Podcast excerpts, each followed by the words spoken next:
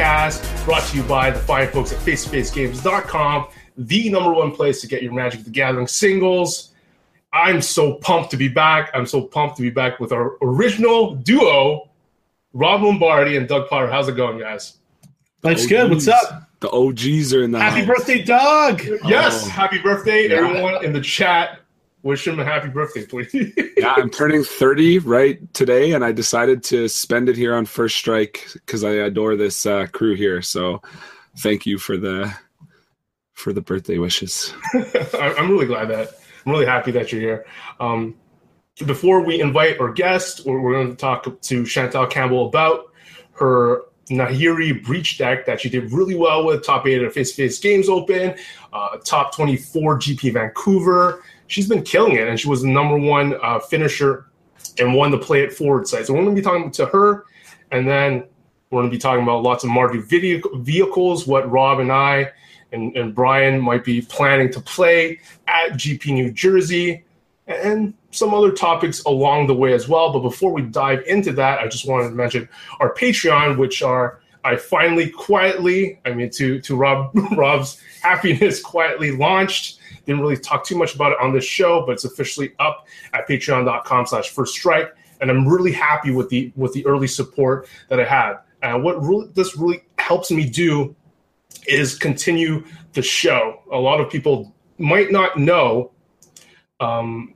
that podcast hosting is expensive, and I've been paying for it since 2010, and I needed some help. And but it's a testament to the guys that I have co-hosting this show that I feel that it's worth continuing, that it's really worth investing in. Uh, I thank Doug, thank Rob, thank Vince, and thank Brian for sure, and Kyle at the helm, editing everything. Like these guys have made this such a great show and, and super well received and got a lot of kind words from everyone about it. So I do want that extra help to keep moving forward, and that's why we have the, the, the Patreon. And I also, again, didn't want to just give people donating just the same thing as people who weren't, like just the show. So the Patreon, you're going to check all the benefits. There, I feel like they're getting a lot from uh, for their donation, and and Rob, Doug, and all these guys are answering all these questions that people have in our First Strike Nation already. That is consistently uh, growing over the past few days. So again, guys, thank you so much for the help. Yeah, I'm pumped. It's gonna be uh, it's gonna be sweet having a bunch of people in this First Strike Nation, and we're so thankful for uh, for all the support. So Oh, absolutely. it. It's insane. Yeah, I love it. Okay, so uh, without further ado, we're gonna bring on our guest, Chantel Campbell. How's it going? Hello, hello. It's going fantastic. I'm so excited to be here. It's going to be awesome. I'm excited to have you here. So, I have a I have a source in in Alberta. His name goes by uh, Jared Kashadi, and he told me that uh, for, for a long I don't know for how long that you've been a top ten force in modern Well, fact I don't or know fiction. about that. Uh, I personally, I might say fiction, but if he's saying it's fact, then I guess I'll have to toot my own horn a little bit. I guess. it's fact. It's fact. It's not just in Edmonton. it's in Alberta. So oh wow, I mean, Calgary doesn't have much to offer though, but still. Calgary Rubbins right out of the gate. That's okay. Well, she's been killing it for a long time in, uh, in Edmonton. Hmm. So tell me, uh, can you be more specific about how long's been Chantel and uh, have you been like crushing just the, the modern format specifically? Uh, how long has it been that, that you've been playing modern, basically? Uh, modern, I got into more seriously. I guess my first big, big win in modern was at the WMCQ last year. I uh, top forward with Griselbrand, which is an awesome deck. Uh, don't let anyone tell you differently. and uh, since then, just been playing more and more and harder and harder decks. So have you had similar success than your recent run? Uh, top 24 at GP Van is definitely my highest finish that I've ever been able to put up, but I think it's just the start, hopefully, knock on wood. so how, how did you come up with the uh, Nahiri Breach deck that, that you ended up uh, piloting at, at both of these events? Uh, I've pl- been playing the red green bre- breach deck for a little bit, um, and I was looking for a way to shore up some of the harder matchups. And I felt like white just offered a lot of tools that kind of like get you're able with Nahiri in the main to like discard your through the breaches if you don't have a creature in hand and like dig to more answers, and then the sideboard you get like Rest in Peace and Stony Silence and Blessed Alliance, just these cards that are able to like really do work against matchups that might be unwinnable. Hmm. So you added the okay. So you added the white, and did you feel like it, it changed the uh, overall consistency that it affected too badly? Uh, it definitely there were a couple games in Vancouver, especially that I noticed the like you sometimes just get stuck with a sacred foundry in hand, and you're like, oh, if this was a stomping ground, like we'd be golden. it is what it is. It's a trade off you make. Okay, so at GP Vancouver, the, the big deck that came out of that uh, format was everyone's talking about it now, Death Shadow. Though some people have messaged me saying it's not doing as well uh, on MTGO because maybe people have adapted. How's your deck uh, fare against the supposedly best deck in the format? I think the Death Shadow that people or like the pros brew for GP Van is a fair amount different from traditional Death Shadow. Like tradi- traditional Death Shadow was super aggressive, super all in, uh, but new Death Shadow is running Tarmogoyfs and it's only running like your one of double strike spell, so it's a little more mid rangey. Um, the discard effects that they have definitely do a number on your hand, but you just in the late game have better top decks. But How does your deck? Uh, well, how do you think your deck fares against it? Uh, I think it can be super tough, but uh, in the board, especially in the Naya version, uh, Blessed Alliance is a real, it's a real house. And then also like uh, Rest in Pieces shut down their Tarmogoyfs, and like I had a game, I played against Death Shadow once. I was able to win, but I got really really lucky, um, where I like was able to just exile his tap creatures with a Nahiri, and then because they only run eight threats, I think, like four Tarmogoyfs, four Death Shadows. So if you're able to answer them, you're pretty golden. Robert, is that uh, argument convincing enough for you uh, about this deck? Yeah, like I think that um, Chantel's build is definitely better against any Death Shadow variant than like just a straight red green deck. Like the the older red green variants, like a more Felix C traditional uh, red green scape shift deck uh, or, or Titan shift deck is going to be almost a buy for like Infect or Death Shadow. But uh, having like Nahiri, Blessed Alliance is actually you know gives you some some reasonable outs. Um, I think it's probably still in Death Shadow's favor. I mean, I, if I would definitely want to be on the Death Shadow side of the matchup, um, even after board, uh, just given that they have so much hand disruption that um, they can really get like a card that's going to annoy them out of the hand before you get a chance to play it. So, like, if they are able to pick your a Nahiri plus a Rest or a Rest plus a Blessed Alliance before you can kind of get them down and they matter, and then you know, kind of slam an early Death Shadow without you really, you know, having any answers to it in play. And I think they're okay, but you know, if you get a if you're on the plane, and you get a turn one chalice for one, it makes it real annoying. They can't do anything on turn one. They have to wait till turn two, hope they have an abrupt decay, and then kind of go with their game plan from there. And then you're probably already doing powerful stuff. So I'd probably, I guess I'd be mulling pretty hard to chalice. I'm not sure if you did that or not, but uh, that seems to be the, the game plan against the Death Shadow deck, anyways. No, definitely, definitely agree. Um, so moving forward, forward, would you feel really good about like an upcoming tournament with this deck, Chantel? Yeah, I I would definitely consider playing it going forward. Um, personally, I like to l- really know my decks inside and out, so I feel like this deck I've just been able to learn all the ins and outs of, and I can really take advantage of that against the format. Were there any changes that you've been considering in the past little while? Um, it's hard to say. I think it really depends on what the format's going to do after this, like what the shifts are going to be after this Death Shadow is solved in the format, basically. So I, I'm just going to be playing it by ear. Okay. Um, and you ended up you you finished the twenty fourth. You were like, against Jennifer for the, the Play It Forward pr- prize, and according to your article, and if you check the uh, coverage for for the event, both of you were like neck and neck until the Oh, very yeah. last round. the whole way. We both went 12 3. Um, I ended with slightly better breakers because I went undefeated on day two and she went like 5 1. So she finished at 28th, which is just like, it's insane. uh, can you tell us a bit about Play It Forward? Like, how did you discover this little mini contest within the within the GP? Oh, for sure. Uh, being a female Magic player, you have a lot of like little female only like safe space groups where women can talk out like plans to attend events or like if you're looking for another girl to room with or what you're planning on playing and uh, one of those places had a lady named simone who's the founder of play one of the founders of play it forward and uh, she said for gp denver that she was going to give the top performing female or non-binary player a, a flight and you were in north america and jen kratz actually ended up being the top female player and got the flight. And since then, it's kind of like spiraled into this like more and more people want to help out, and more and more people want to see women doing well in competitive magic. So they're getting pros to donate their time, and people are donating. Like, I, as the top female player, I got like uh, my next tournament covered and like a pack of revised and like uh, mentorship with Jacob Wilson. So I, uh, yeah, been they've just been great. They're an amazing organization. Hmm. Like Jen Cross had already won once. it was before it was like the official like play it forward, but yeah, she's she's been crushing it. she was going to be two time champ. That's insane.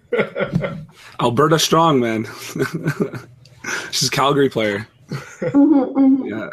No, it's such a cool it's such a cool initiative, and I remember first reading about it uh, with, of course, Jennifer was talking about it in our forums. Uh, when she had the opportunity of going and, and taking it down. And I think these type of initiatives, there was some big discourse that was going back and forth then. I know Jennifer and Chantel weighed in a little bit on it, but with a lot of people not understanding why uh, an initiative like this is important and why it's important to um, just recognize that playing this game is different for all sorts of people. Uh, the barrier to entry is different for uh, for different individuals if they feel like they're not going to be welcomed or that they're going to get um, inappropriate comments made to them and things like that. And I like that we, as a culture of gamers, are starting to uh, be more forward thinking. Some of some people are, and think about, uh, and not all, certainly not half, maybe even Chantel can speak to her own experiences if you ever want to uh, talk about that. But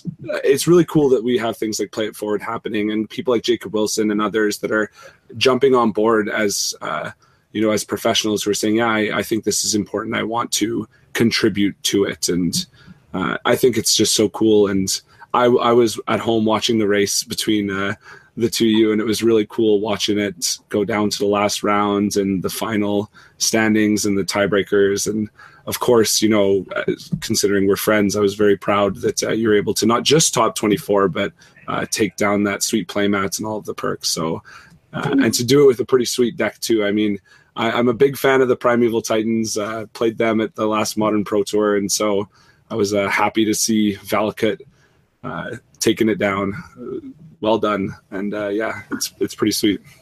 Thanks.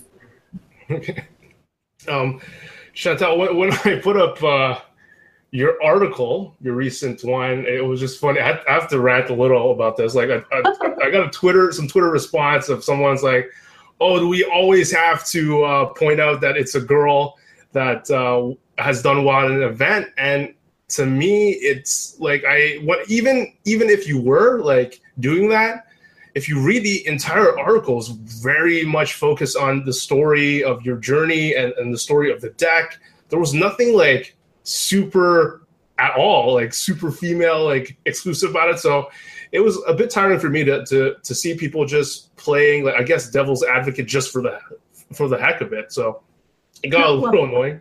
Welcome to my life.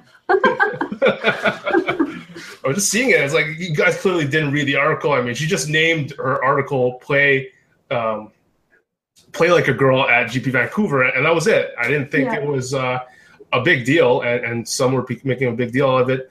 Um, before, it's just funny how uh, we're talking now and how you performed well how you emailed me like before you did well at the two events that you did because you had emailed me a while talking about um, how you saw the, the, list of pro teams and you noticed that there wasn't a, a single female on, on those lists uh, on that particular list of teams. Was is that correct? Yeah, yeah. There is like no no women on any of the protein lists, and it was like, as a woman, it's a little disheartening to to be faced with that and be like, I'm such a problem solver. I'm like, how do we fix this? How what are the steps we can take to make this not happen again?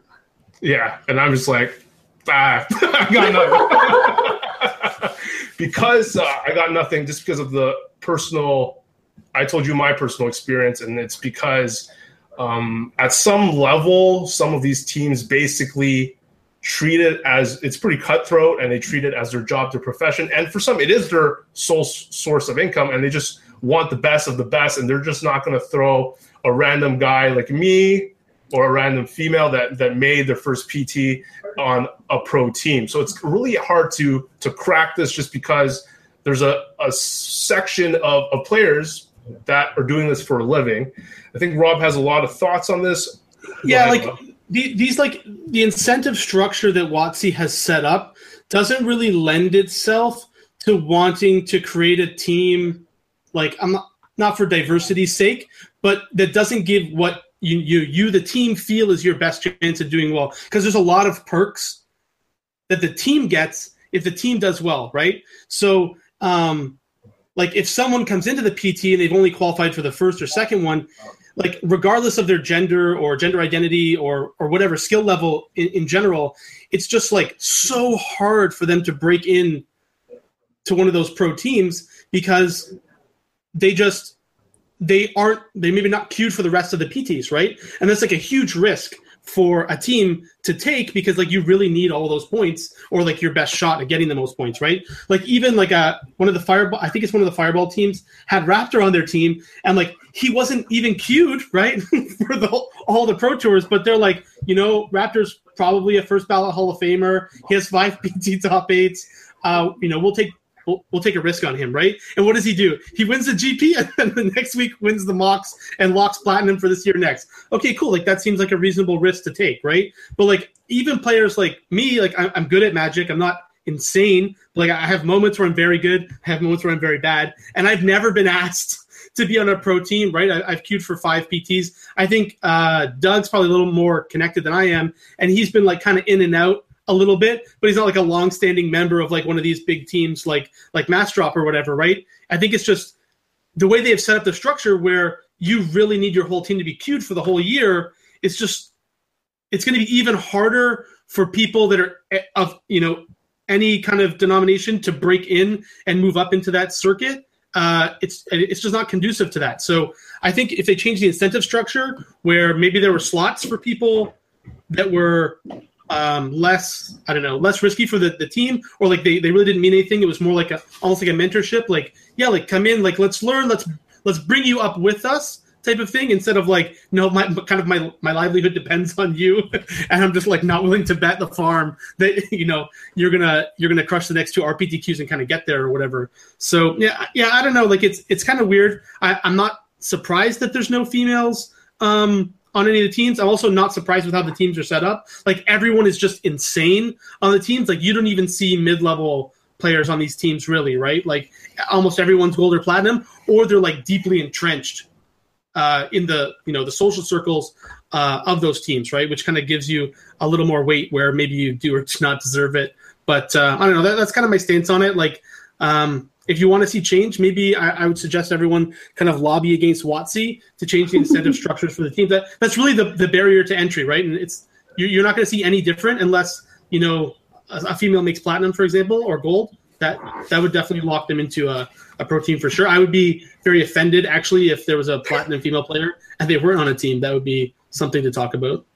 Yeah, for me, I think it's more about lately I've been focusing more on how we get women to be that good, to be at the point where they're gold or platinum and able to like make those social connections that players have with each other and uh, be able to like be have the opportunities to have mentorships or learn from each other. And it's funny, like we had that conversation KYT and then like a month later, Play It Forward comes out with mentorships, and I was like, this, this is what I was looking for.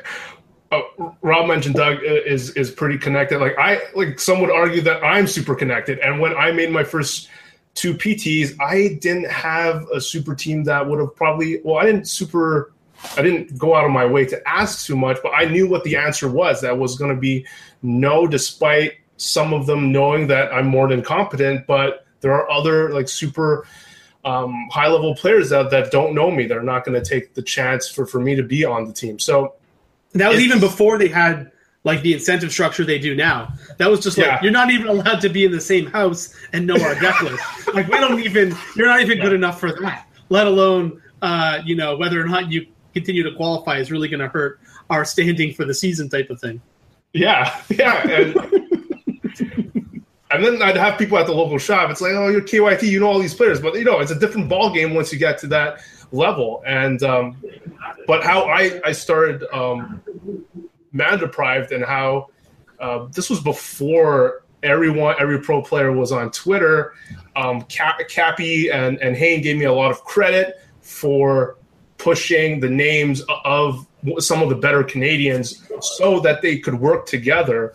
And we're seeing this here maybe with with Play It Forward and stuff like that. We get to see who some of the best females uh, in the world are, so that people can recognize these names and they gain this this credibility, so that people would want them on their team. And we have people like Jared Gashani telling me you're top ten modern stuff like that. Just really helps people that just tell others who should be on your radar that that are that aren't necessarily known by anyone else. Um, we'll let Doug chime in here. Yeah, um, it's it's funny. I totally relate to what Rob was just saying about the pro teams because I have been to seven pro tours, and I was actually on the first, uh, like one of the first big team ManaDeprived teams uh, at Barcelona where Hayne won the Pro Tour, and that team was stacked. You know, it was it was a bunch of Canadians, but Adam Yurchick was on that team too, uh, and it was this new up and coming thing before there were incentives. And then I was on the team again in Montreal with like Su Xing Kuo was on the team and Hao Shan. We were fusing, starting to bring different, you know, call it wasn't just Canadian anymore. And then after that, by my next pro tour, I was like not even close to a consideration because they had to raise their bar as more players were um, interested. And so they were basically at that point looking for locked players, with the exception of Pascal Maynard because he qualified for something stupid like like 11 pro tours in a row without ever getting an invite from a pro tour. They were all through GPs and like PTQs and planeswalker points or whatever. So he was like the one of the exceptions to that. And this was like rob said before incentives. That's i was even you know pushed out as someone who had tested with them twice in barcelona i was the second highest finisher on the team. And both of those two pro tours i was playing for cash. Not big accomplishments but i'm just saying like i held my own on the battlefield. Um, and I and I wouldn't even have a shot of making a team after that. That was in Dragon's Maze. So when I heard about this new Pro Tour team structure, I was talking to like Sammy and the people I was testing for Hawaii, and I was like, yeah, unless we create a team, I would have zero shot if I even qualified for my eighth pro tour, uh, and went. And so yeah, I agree. It, it sucks. It's not like a good thing. It's not something that's going to motivate people to to see. Oh, like hey, look at her or look at them doing well that's someone i can identify with and i want to push myself to get to that point i would love to see that and uh, that's why i get so fired up and happy about things like play it forward and hearing these stories. And, and talking to you actually like as well has been good for me in the Alberta community because you know I have questions I don't know what it's like and I've not experienced what you've experienced and and you've not experienced what Jennifer's experienced. And uh, no one has you know what I mean? And so the more we can just kind of talk and learn and listen and and and that's the key is listen and don't don't superimpose your thoughts on other people's experiences and uh, just realize that we have different experiences walking into this magic tournament. All sorts of people um, you know two guys a guy a girl eh, like different people will have a different experience from each other. And it's cool to see this kind of like not rivalry but this competition like this you know this this lifting each other up. Because that's how true mentorship happens i think is when uh, people of differing skills come together side by side and work with each other, they'll both pull each other up. It's that whole, you know, iron sharpens iron thing. So that's kind of my thoughts on it. And and I'm glad that you didn't seem discouraged, being like there's no, you know, females or uh, or um, you know, non-binary players on the pro teams. You were more problem solving because I think we need more of that. And I've seen that in you for for years, and and it, it's awesome. Well, thanks. Okay, we're gonna um, just ask you one, one last thing, uh, Chantal. Uh, you're qualified for an RPTQ this upcoming weekend. Yeah, yeah. Uh, this Saturday, I'm doing an online RPTQ. Um, it's at six in the morning, which I did not realize when I signed up for it. But uh, so that's going to be an adventure in waking up early. Okay, and you're going to be playing between. It's Mardu vehicles or Mardu Ballista right now. Um, I was really impressed with Raptor's list that he played at the Mox, so I want to test that out. But I've been seeing a lot on Twitter, like a lot of pros being like, I don't think Ballista's like best position anymore. I think it might just be straight vehicles now. So I don't know. I got a lot of testing to do in the next few days. Mm, okay. I think that if all the players are insane, the Ballista deck gets worse. Um, but it's like not going to be true of the RPTQ you're going to play or like a GP, for example, right? Um, like I, I think that the it, it seemed like from what I saw on Twitter, the pros overestimated how good the average player is with four colors Saheeli. And I just I don't think that the average player is as good as Lukas Blohon and uh, I'm not even going to try and pronounce the Japanese play. I'm going to like just butcher it. Someone's just going to flame me on Twitter. So uh, the other top four competitor that was on four colors Saheeli, it's like not. It's just not going to be true, right? Um, so I think that they're not going to be able to play around the disruption that the Ballista version uh, has, kind of like in the main deck, uh, as well as you know the elite players um, on average. And I think that benefit is is worth it. And you're also like a white black deck splashing Unlicensed Disintegration and release out of the board instead of like a white black or like a white red deck that's playing four fatal push four Unlicensed Disintegration and also wants black for Scrapheap Scrounger. So you're just gonna like lose less games to your mana. So that, that's what I found anyways with the deck. So uh, my advice would be to lean towards the ballista version. Um, but uh, I mean, I'd be interested to know if there's a good red white deck out there still. Um, I just I don't think the mana is good enough over a long tournament. Yeah, yeah, I'd agree with that. Hmm. All right, Chantal, we're gonna let you go. Uh, where can people find you online? Uh, you can find me on Twitter at CTEL Campbell, C T E L L E Campbell. And if you like pictures of food, that's my Instagram as well. Uh, and also Snapchat. It's I've taken over the name on also social media, so that's if you want to find me. All right, thank you, thank you so much for coming on, and I can't wait for your next big finish. Hopefully, it's at, at this RPTQ, RPTQ. Or, or the next GP, and uh, we'll hopefully we'll get you back on soon when you crush it at a tournament. Thanks. Thanks so much for having me. No problem. Thank you for coming on. Awesome. All right, that was Chantel, Man, she was awesome, and uh, we she had the early part. Uh, Robbie gave her a bit of advice of what she should uh, do at her upcoming RPTQ. The one locally at Montreal. Actually, the day before that, sad story. I finished second with uh, our, our first strike, our version one of the first strike version of the Mardu vehicles deck. Why would you play? Wait, before you go on, KYT, why would you play version one when we had version two? I mean, we, we sort Explain of had yourself. version two. We sort of we, we had version two, but no one no one could explain until like the midnight hour why we were playing Oath of uh, Liliana. But I made it to the finals, so that's how good the deck we had was. That's how good version one it was good enough to qualify you for the PT. Uh, I so I lost in the finals against the Mirror, and um, in the very next day, we've got the top eight, the Montreal RPTQ, all to- the whole entire top eight was Mardu vehicles, or probably Mardu Ballista, whole, and obviously the whole top four, everyone that qualified was on the same deck. I don't think I've, I've seen that since this RPTQ system has happened. We had my friends William Blondin, Mike Brierly, Phil Sams, John Wasson, all people that I, I know, which is kind of shocking. This has never happened. So I'm really happy with the result from, from this uh, past weekend. uh, and William was actually playing a version closer to uh, your list, Rob, closer to your version. He he based it off of because he lent me the cards for the Brian version, so he took the 75, made a few tweaks based on what Raptor was playing, based on things that me and you had discussed uh, between us, and took that and was able to qualify. So, you know, he wanted to give uh, some shouts to you and Brian oh. for uh, giving him on that list. And he want I, he sent me a, a, message before, right before the show. Didn't have time to read it, but I think he said that like Avacyn, he was really happy with Avacyn. That was really key in uh, for, for him getting that blue envelope. So yeah, it's it's like it's really good in the two matchups that actually matter, which are the mirror and against four colors Saheeli. And it's just it allows you to leave your mana up while presenting a threat. It's disruptive and it's a wrath. And it hits. it's real hard. So yeah, I mean, as always, Avacyn's just a house when you can cast it. So I think uh, you're gonna see the number probably uh, rise a little bit if the decks can afford it. I know I'm, I'm playing three in my 75 now. Okay, so question one for, for you, Rob.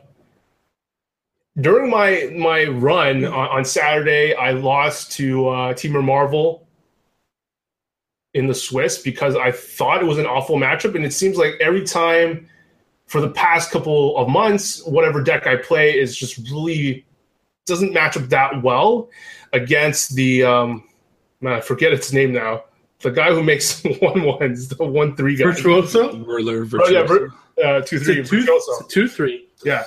no matter what deck I play, that guy just seems to be so annoying. And I was playing against it. It just buys them so much time to be able to get to Ulamog before I can kill him. So unless they stumble a bit, uh, draw a bunch of Ulamogs in their hand, or I have this really killer Heart of Kiran start, I felt like that would be my hardest matchup. And when I messaged Brian for a sideboard guy because he didn't have anything. He just said like just lose to be honest. I'm like, but but it's in the top eight. I need some advice. Like I might face it.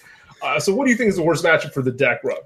Um, honestly, it, it's probably it's probably uh like a straight Marvel deck that's running for Woodweaver's Puzzle, not for Whirler Virtuoso. Um, that's hitting uh, Ulamog. And um, if they can fumigate as well, like I, I know Felix and, and, team were like playing a kind of uh, a white version that was able to fumigate, um, that seems pretty good. I mean, the thing is that like if they're relying just on uh, Ulamog really as how they're going to kill you, and they're just stalling with um, with Virtuoso, I think that you're probably on average favored uh, in that matchup, and I would just make the deck as lean as possible after board. So like anything that doesn't do something turns one through three, I'd be looking to get uh, out of the deck if possible, and bringing in all early interaction, right? Um, and if you would have played the list I sent you, then you would have had Oath of Liliana that you could even beat a resolved Ulamog. It's not a big deal. so, um, but but yeah, like I mean, it, it's just it's just that's the Marvel way, right? Like that's why the card's super annoying. Is that you know they they play a Puzzleknot, they crack it, they start the game at 26. It doesn't really cost them much, right? They've only spent a card and played some lands, and they just play Marvel and they just cross their fingers and hope they hit, right? If they hit, they probably win. If they lose, then they're in a spot where it's like, okay, if they can try and spin it again without dying, then they still have a chance. But they, you know, depending on how aggressive their opponent's draws, they can still lose even if they do hit on the second flip. Um, but if they whiff a second time, then they're uh, like 100% dead, right? so I think they're probably, I don't know what their odds to hit are. It's probably like 30 or 40% to hit something like actually relevant. Um, so you're definitely favored, right? Just by, by pre- pressuring them. Um, but it's just super annoying. It's just super annoying to lose to a deck like that. But like you have, you know, you have the four colors Saheeli deck. It's kind of doing the same thing, right? You keep a hand without unlicensed disintegration in it uh, against them, and you're just like, geez, I hope I draw something, or else they just can play Saheeli and combo me out on turn four. So I don't know. The format's in kind of a weird spot. Um, but even through all that, Mardu's still the best deck. So go figure. so, what are your plans for uh, this upcoming weekend? Um, I'm gonna test out some real weird, spicy stuff uh, in the Mardu list. I tried um, I'll, I'll, I'll tell everyone what didn't work. Uh, Syndicate Trafficker, it's not good. Um, I was like, oh, this seems like it might be okay. Like they go to kill the heart, you get plus one plus one. It's kind of hard to kill. Uh, it cruise things. It's another three power two drop. Yeah, it's just terrible. Uh, don't don't bother trying that out. Uh, I tried like a very controlly version with a bunch of planeswalkers in the main. It was more like a like a Mardu Walkers deck that still had like the Heart Scrap Heaper, Scrapheap Scrounger, Thraben Inspector package. Uh, that was like very good against the mirror, uh, very good against four colors Saheeli. But like anytime you run into one of these random uh, like other decks like like Marvel or whatever, you just lose. You just like you don't have you can't put enough pressure on them. Um, so yeah, I'm gonna I'm gonna basically just focus on how do I beat four colors Saheeli like 70% of the time uh, against a good player. Uh, and me and Derek are going to test a bunch this week to to figure that out. Um, and then Brian and I are hopefully going to sync up and test the mirror a bunch. And I'm going to try and tune the deck so that I also have a very good matchup against what the other Mardu decks or what we think the other Mardu decks will be bringing uh, to New Jersey, which would probably be close to Raptors list, I guess, since the, usually the latest winning list is the most popular uh, list, regardless of if that that list is actually good or not. Um, so yeah, I just I I definitely want to be in a spot where it beats both of those things. I'm not sure that you can actually get there, but uh, that's what my goal is. I think if you can build a deck to beat those two decks, um, you're in a real good spot for New Jersey. That's for sure.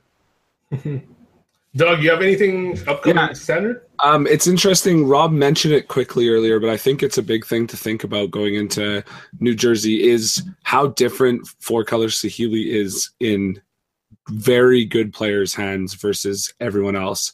Like I was honestly a little bit flabbergasted watching some of the lines, like Lukas Blohon specifically was taken, realizing he's so good. He just knows this deck so well, and he's doing things like turn four, instead of playing a four drop to potentially the next turn have his Whirler Virtuoso plus a negate or plus something else, he's playing the Virtuoso in these weird tempo um, places just to give him more live outs later. And it, it was like, honestly, I felt like, especially his best of three, best of threes against Marcio, I felt like was a bit of a masterclass with the deck.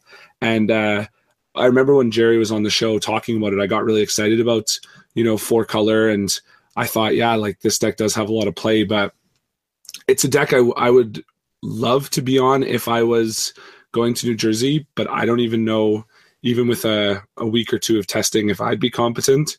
So I do think that that in itself will drive up Mardu numbers, at least once you get past maybe the 6-0 or the or the 6-1 uh, tables, you're either going to be, you know, facing just Mardu players, which could be anyone, or very competent Saheeli players.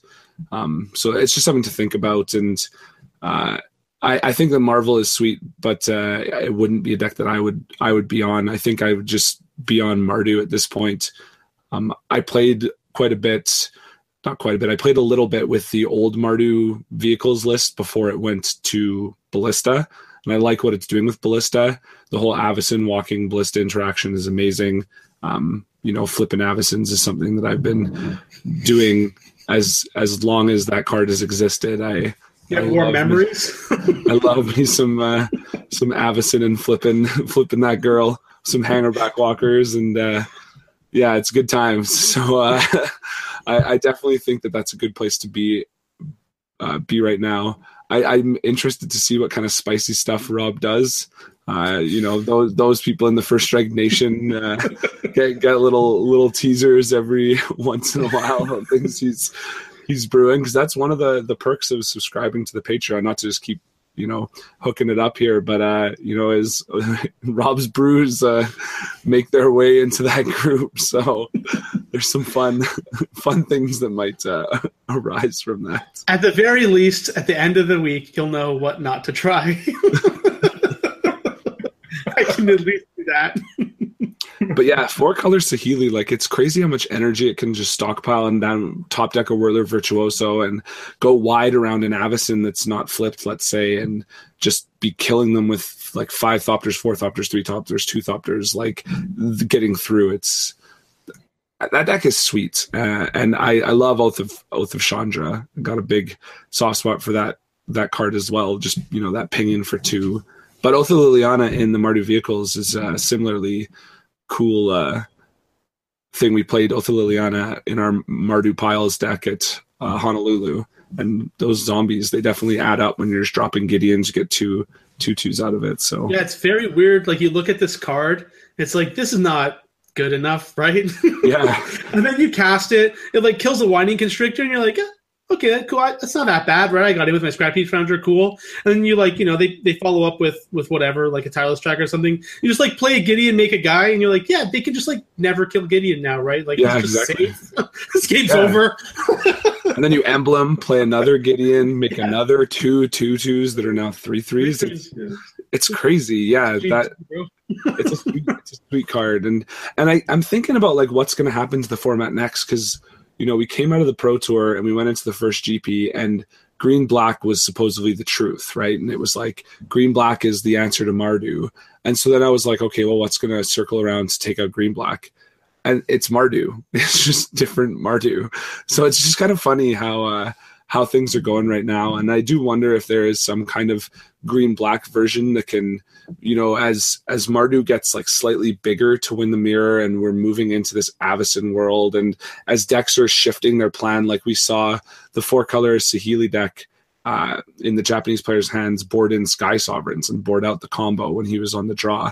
Um, and he took out the entire all eight piece of the combo, and he really could only win with Sky Sovereign Whirler Virtuoso at that point, and he did. Like he he took down game two of the first um, best it was like best two out of three matches. Game two against Raptor, he top decked the Sky Sovereign at an opportune time, and it just rode him to victory um, with some fortunate draws of creatures to crew. So, it, you know, as things start to get bigger in those areas, I wonder if Green Black might find a good home to come back in and you know steal a tournament. It kind of reminds me of uh, when Seth Manfield showed up with Black White control to win a tournament last season when people were kind of thinking that deck wasn't good anymore but it, as the format kind of shifted with these green white decks getting bigger and bigger to beat each other then he just kind of swooped back in and uh, took it down and it was really only a one deck a one weekend deck and then it kind of sucked after that by costa rica just wasn't good again i wonder if green black's going to do that soon so we'll see Yeah, I don't know. It's just it just seems like it has such an unwinnable Saheeli matchup, just the way things are now.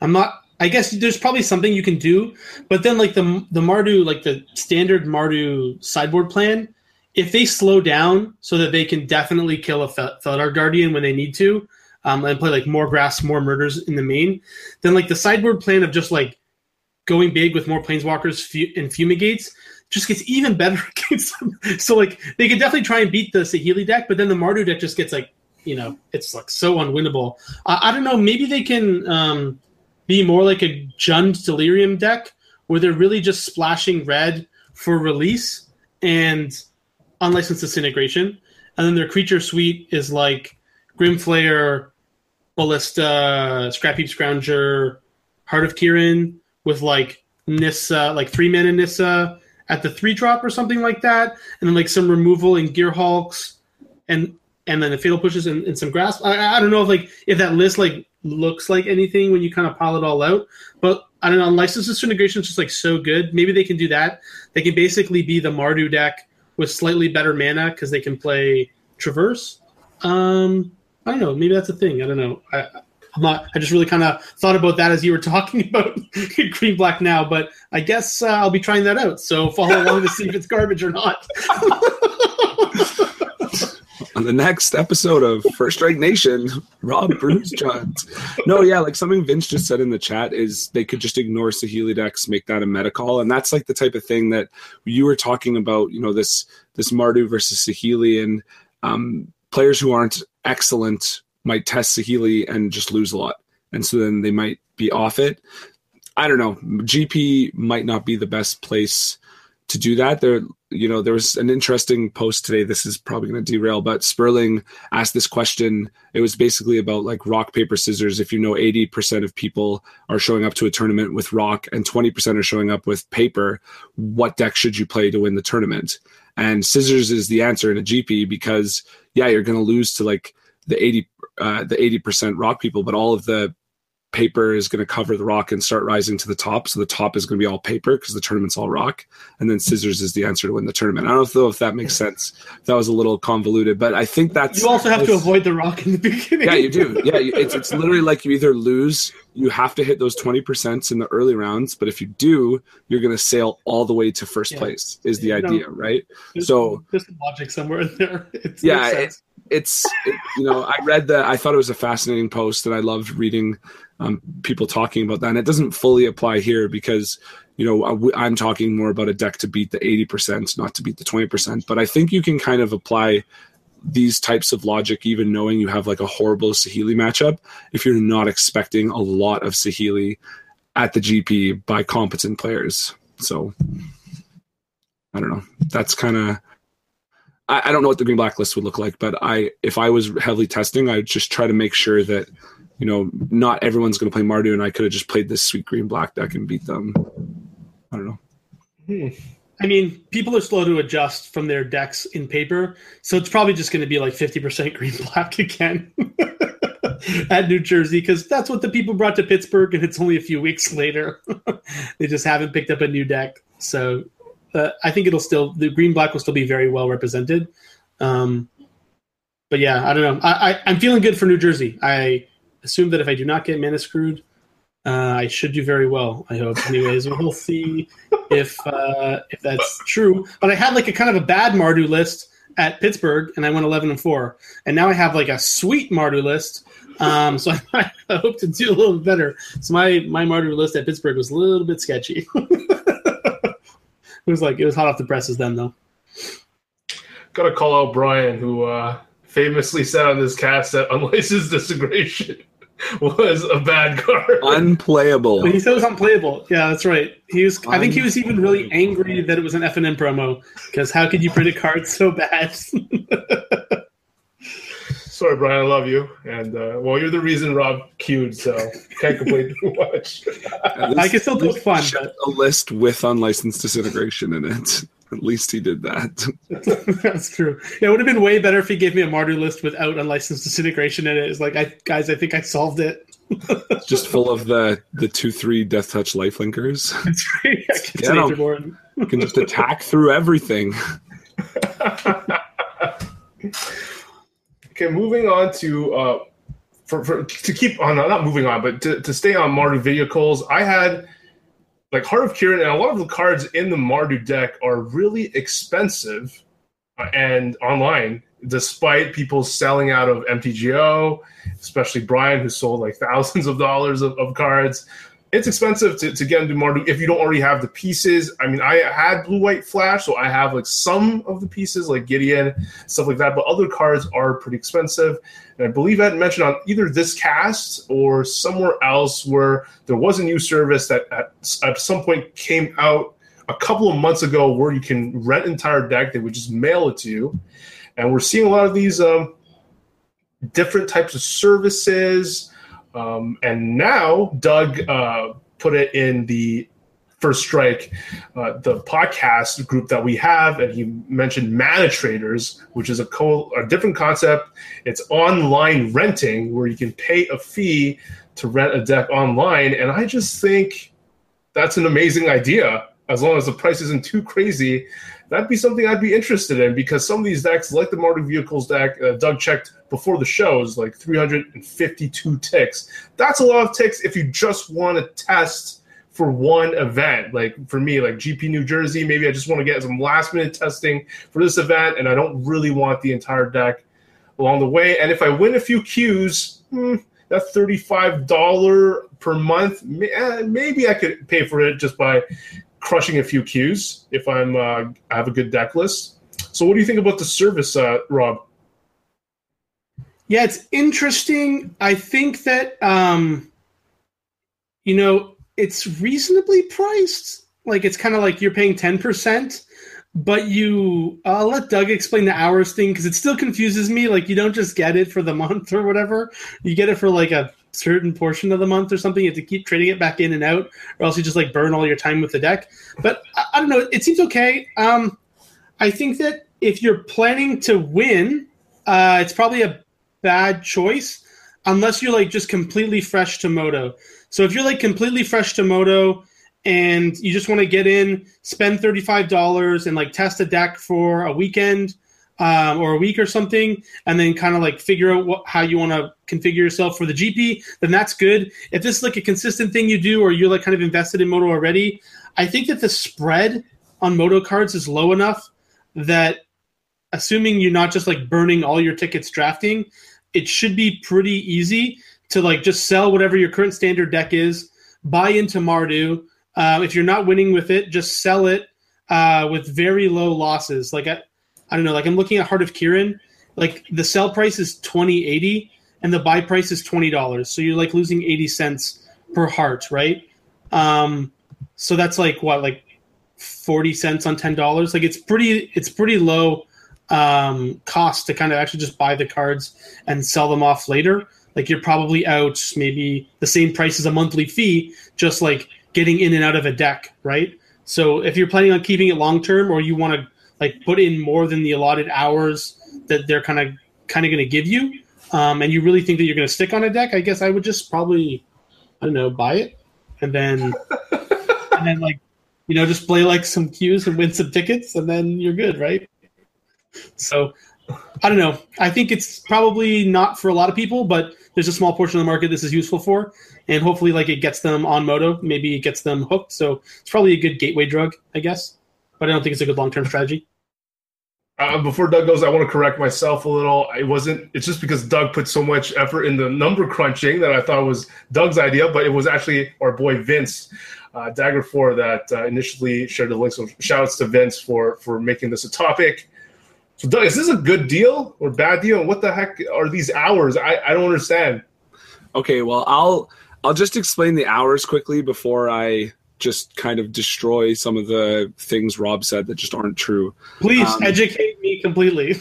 but uh, so okay, it's sweet when you buy this $35 plan you look at it and it says right there that you get to rent cards and decks up to 350 ticks worth which is a sweet amount. So you can pay 60 bucks a month to rent cards up to 750 ticks worth. And if you look at Mardu vehicles, Josh Utter-Leyton's exact 75, it's 352 ticks right now. So you can basically just rent his entire deck uh, and and get to play with that. But then when you look down a little bit to the subscription, it says you get 25,000 monthly mana hours and you're like, what the heck is a mana hour? You know, you got to kind of understand what you're actually doing with this service. And so, how they explain it is their tickets that the deck cost have a value per hour. So, if the deck costs 350 tickets for one hour of play with this deck or of borrowing it, not even play, just having it on your account, that's cost 350 mana hours. So, if you borrow this deck for four hours, then that's 1400 mana hours, 350 times four. You get 25,000 mana hours a month. So if you were just to borrow Mardu vehicles, 350 ticks, we're going to call it, you can play it for 71 hours and a half approximately. So if you want to say that you're doing this, you know, maybe for four hour chunks where you're going to commit four hours to play MODO, you know, you're going to play through a league or whatever, uh, and you're going to just kind of jam with that deck you can do that 17 ish times. So 17 four hour chunks in a month, which isn't like awful for $35. I don't think it's not amazing. The value when you realize you can't just like borrow the deck and keep it kind of goes down. The reason why they do this, from my understanding, reading their FAQ, is to keep cards in stock. Because if you just have them on your account, then the other people can't borrow them.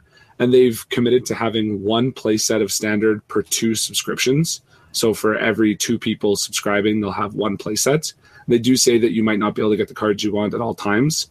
Obviously, if Mardu is hotly contested, you know you just got to hope that you can find a time where someone's not logging in their mana hours and you can snipe them up. But I actually do think this is a reasonable deal, honestly, and I don't just think it's a reasonable deal for people who are brand new at MODO and very good, uh, like Rob said, because the the whole I think crux of your argument is you're going to have one deck and you're going to stick on that deck and you're going to you're going to test that deck.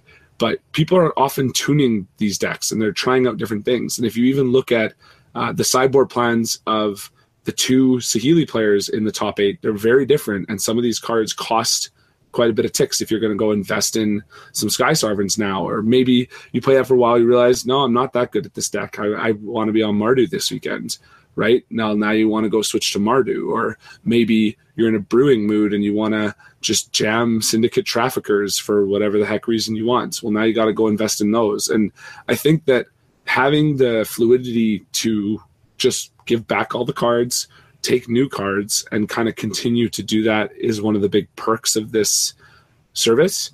It's definitely not for hardcore MODO grinders. If you if this is something you're putting like five, six, seven hours a day, or maybe to to put it in a week perspective, you're playing all weekends. Yeah, you're going to want to buy decks because this is something you're investing a lot of time into. But for people who just want to play MODO, someone like myself, you know, once I sell all my cards, I can tell you right now, I honestly would consider buying the the the mid level, the premium, the thirty five dollar uh, subscription, because then I could just play kind of whatever I want up to a limit you know whenever I want, and and I can buy some of the bigger ticket cards if I want to, or I can buy all the cheaper cards and only borrow like the Gideons and the Hearts or whatever. And the other thing this service lets you uh, avoid is just the random fluctuations of cards. Because if you didn't buy a certain card and then it just jumps up significantly, you're out that money. And yes, you can argue that you only have your 350 tick limit, of course, right? So you know maybe those fluctuations will actually hurt you more when next week Mardu vehicles is now worth 400 or 500 and then three weeks from now it's worth 200 right? Like it's all kind of all over the place. But uh, i think it's a good service and i just think you have to kind of pay real close attention before being like yeah i'm going to borrow any deck i want whenever i want. I'm going to buy this uh, this amazing service. No like you got to think about it. Another cool little thing with this is uh, if you sell them tickets to the, their bots um, and you're a you're a member either the premium or the gold that's the 35 or higher. You get 1% bonus tickets. And if you um, buy stuff from their bots you get a 1% discount if you're premium uh, and 2% discount if you're gold. So you know there's these little other perks that you get for for the services on top of that because the ManaTraders they have a whole bot system. You can sell them ticks. You can sell them your MODO collections. You know it's it's a way to cash out on MODO stuff like that. So that's interesting. Hmm. I may actually use this, Rob. I think uh, maybe good. You can tell me if it's garbage or not. I think it's good. Uh, Doug mentioned all the perks. For me personally, it's it might be when I'm in the. Um, I'd have to be in the middle of trying a bunch of different decks because in that case, what I hate about investing in a deck online is to have to resell it feel like I wasted money on during that uh, transaction to try another deck. Like one of my friends uh, recently messaged me, "Hey, do you want to buy my MODO account?" I bought four colors Saheeli, but now I don't. I'm bored. I don't really like it. I don't think it's good. So it's like, okay, so they they just don't want to. For me, I wouldn't want to jump from like um, let's say last format. If I wanted to try blue white flash and then green black delirium, maybe I want to try red green what red green energy was cheap. Red green uh, Aether Marvel works. So I'm losing a lot of ticks doing all of that. But in here, I can just pay one time, try a bunch of different things because I'm trading. I have to trade back things anyways to conserve my mana hours. So I think that's a scenario where I feel it's it's worth my time and and stuff like that. What do you think, Rob? Yeah, I don't know. If, if it was more like a pre-played prepaid plan where you're just like putting in like sixty dollars of uh, and I like I don't know. Like I think it'd be better maybe if it's structured around mana hours more and less around the, the value. Like I know they're trying to get you on this recurring subscription plan, but I think sometimes that doesn't really like work out for you, right? Like I, I understand the benefit of like trying to test a bunch of decks, but like what happens when you get to the end of that 17 hours that you have, or sorry, yeah, 17 real life hours, 25,000 mana hours or whatever it is. And you know, you're like, okay, now I know what deck I want to play it's time to go make some bank. And you're just like, okay, well, wait, I don't, I don't have any hours left to rent this deck and actually like, you know, um, you know, make some bank on MODO. So I, I there's like some weird things with that that kind of make me a little bit skittish about the service. But I mean, I think if you're just slightly more casual and you're playing less, it's probably a reasonable uh, investment. I mean, like I'm just completely degenerate, right? Like I'm on MODO all the time. I really want to uh, put in my effort and grind this year to try and hit silver. So I'm maybe playing in a pattern that I normally wouldn't have uh, otherwise. So it's difficult difficult for me to kind of take a step back and look at it uh, in a different light. But like if you're a player like me, where you're kind of uh, in a mode where you can you feel confident you can three two with any tier one deck, um, kind of in any any queue, I think it's just definitely better to just buy the cards and do that, grind your value that way, than to try and to try and go through this process. But Um, it'll be interesting. I'm glad that KYT is going to be a guinea pig because I'm very curious to see what happens after a month of use. Was it like all burned like KYT went hard the first weekend? He's out of hours, and now he's just sitting there foaming at the mouth, can't play anything, but at least he knows what's good. Or is it like really spread out? And he's able to get you know a game or two of MODO in here and there, and like you know he's able to get access to the cards he needs. It, it's interesting. It's interesting. I'm I'm not sure kind of where uh, where it'll actually stand. Just remember, it's like it's 71 hours if you buy a max price deck, right? Like if you borrow a max price deck. So if you borrow 200 ticks worth of cards, that number almost doubles that many hours. And like, I don't well, you know. didn't explain that to us, Doug. I did. I did give the example of if No it's a was 350 tickets. So if it was a if it was a 200 ticket deck, you take 25,000 and you divide it by 200. That means you have 125 hours of play. Which, if you do in four hour sessions, is 31 sessions in a month of four hours of play. Um, and you ask, what if I use all my mana hours? Well, it says right in the FAQ that you'll have the option to purchase more mana hours. Um, but repeated overages could result in cancellation. Uh,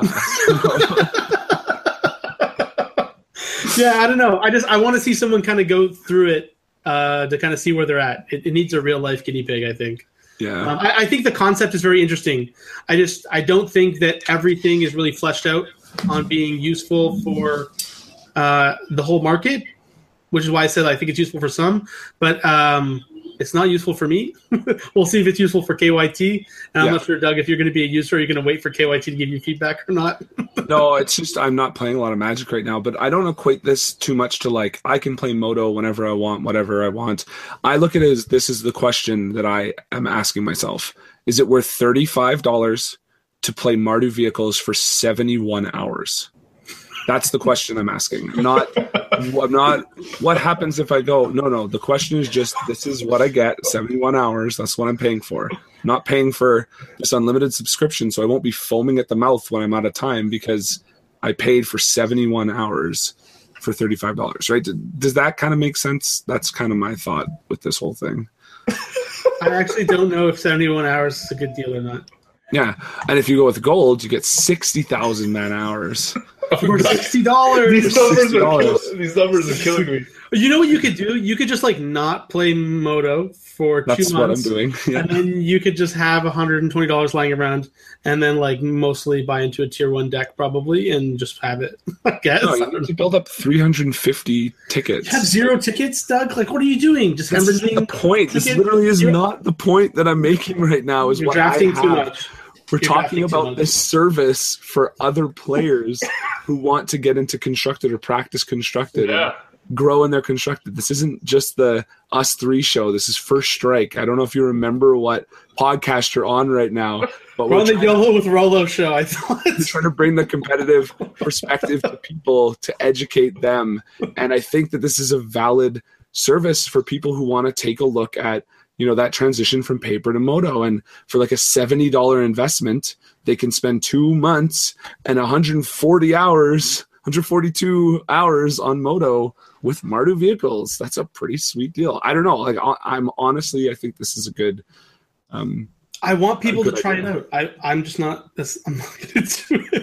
that's that's okay it can be one of those things like FNM promos where I, I feel like i have brian here on my shoulder to just tell you it's not for you it can be a good thing even if it's not for you If anyone wants to borrow this deck at the same rate, I, I could probably do that too. just so you know. How many mana hours do I get, Rob? Uh, same, everything's the same. But you know, I'll give you some advice here and there. I think it's it's kind of cool. Uh, maybe Doug had already mentioned it. I think I'm all the numbers is me. They're just simple. It's just I know it's a simple calculation, but I understand why why they did it that way because, like you said, Doug, they're trying to keep uh, a play set for every two accounts. So it, it sort of makes sense that it takes more. There's more incentives to go to the cheaper decks to to use up less uh, mana hours because they're they're less in demand those cards, so that helps the entire system make sure that those high demand cards uh, are brought back because they're gonna use up a ton of mana hours. So i am gonna try this out. I wonder. Wait, I have a, one more point actually. I just thought about. I wonder if like if this really takes off, if this kind of like screw starts screwing with the MODO economy, right?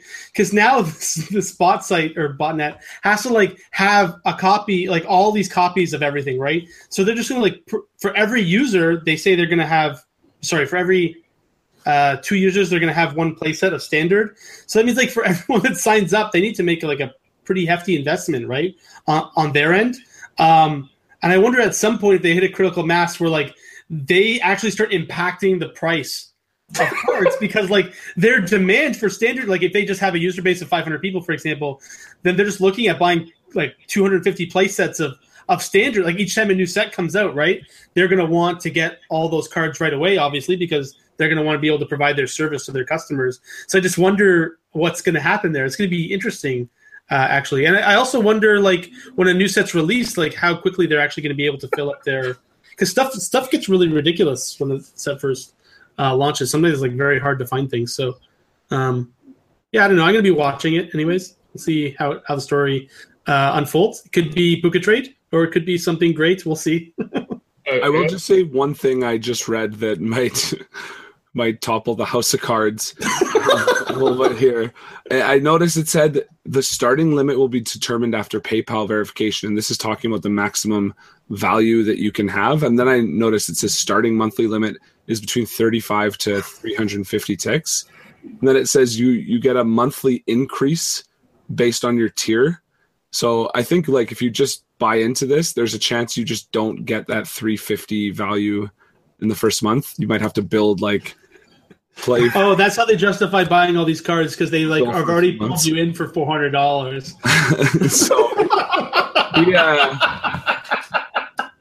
uh, be be wary.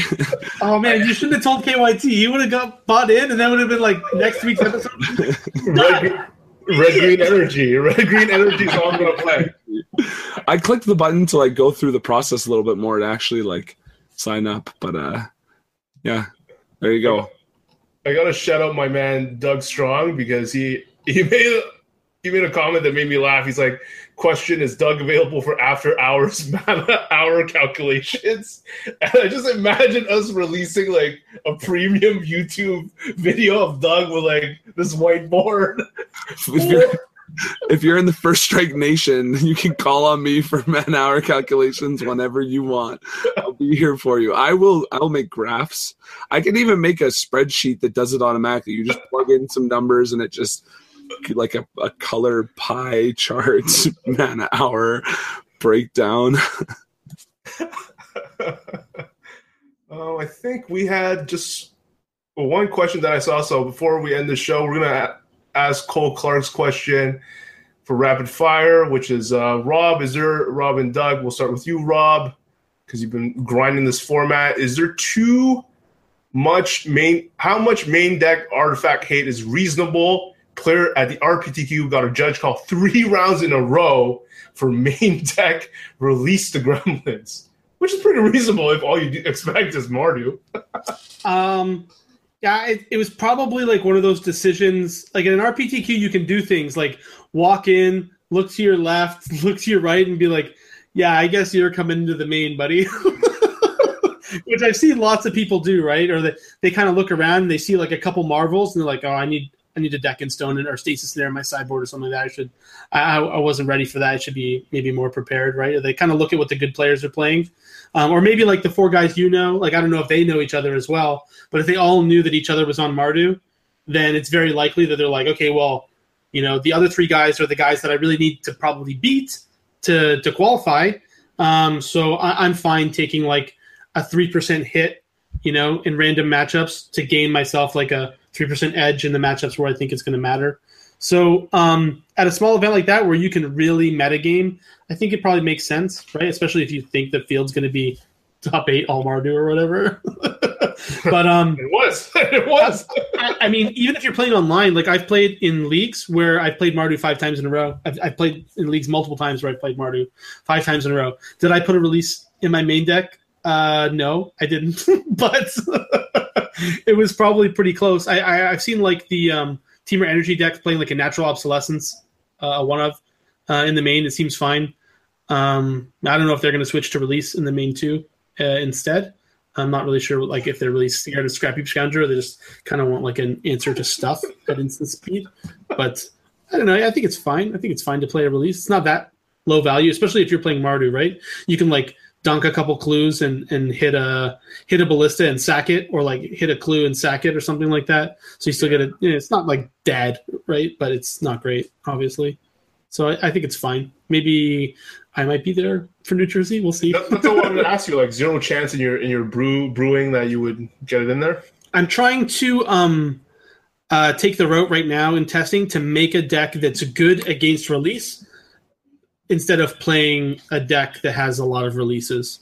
Um, just because I think that the people sideboard plans are going to tend towards that. They're going to bring in a bunch of releases, side out a bunch of uh, bad artifacts because like the artifact hated like just release is just so great against Mardu. When they hit like a heart and a Scrapheap Scrounger, you just you feel so blown out, right? Or or like if, if they get a heart and a harvester, you're just like you're dead. It's, it's a game.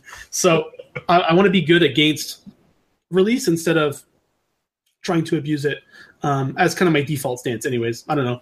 We'll see how tonight's testing goes. Whether or not I still have that conclusion tomorrow. All right. I'm loving Doug is continuing this conversation. I think it's a great topic. That's why we brought it up. We're not paid by these ManaTraders, mana hours dudes at all. This is a great topic that uh, Dagger Four brought to the table. Yeah, and I'm just gonna also say for Rob's Doug's sake, a partner on Mana they, Traders. they put out an lie. article. They put out an article on their website today. It's a weekly one. It's called "Forging the Frontier." So these people are all over Frontier as well. So and ManaTraders knows where it's at.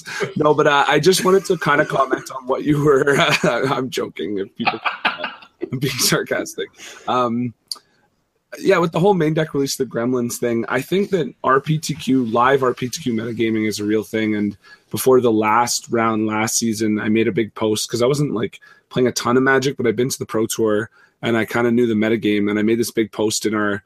Uh, there's a group of Edmonton players that just are competitive. Chantel's in it, like we're that's the card store that she was at, Star Lotus Games, and uh, and it was basically like this big long post of the RPTQ metagame and what type of players are likely to be in an RPTQ and where those type of players brains are usually at like the guys who randomly spike limited tournaments who are just going to pick up the easiest to play deck and yada yada yada. So i think there are lots of levels to metagaming in RPTQs and that could lead to things like um, main deck release the gremlins because if you're anticipating your RPTQ metagame to be heavily um, you know vehicles which clearly it was in montreal you're going to want to make adjustments so i think if you want to be a successful rptq player you should be thinking about stuff like that and not just looking at what happened at the gp you want to take that and you want to apply a little bit of logic of how are the other players like yourself or that are slightly different that have queued for this going to interpret that that's kind of the the next step that for rptqs you definitely can do when there's only like 20 30 players there Hmm. All right. I think uh, that does it for this episode. I mean, this episode, as I talked about uh, at at the very beginning, this episode and future episodes wouldn't be possible without the people sponsoring our Patreon. So, big shout outs to our, I mean, I can't believe it filled, and you guys know who you are, our uh, First Strike producers, and, and especially Derek Pike and Adrian Murchison. Like, the, these guys are awesome. I actually asked Rob how, how, to, how to spell how to pronounce Ginger's last name, and thank God I didn't go with Derek uh, Petey there. but uh, thank you guys so much. Like you guys, like it means the world to me and to us to be able to continue the show. And uh, as for uh, why I lost in the finals, I just did. I lost to to another copy of the best deck in the format. And so with that, we will see you next week for uh, week number 17, where we will surely talk about, hopefully, Rob's us GP win. Rob's GP win. Hopefully, Rob's GP win, beating me, beating me in the finals. I mean, that would be uh, I would take that any day. Um, being another victim of Rob's uh, GP winning ways, um, and we'll talk a lot about GP New Jersey, and you know it'll be the day right after my birthday. So come in, wish me happy birthday, like we were wishing Doug once again. Happy birthday, Doug. Hope you have a great one, and uh, we'll see you next week. Thank you. Bye, everyone.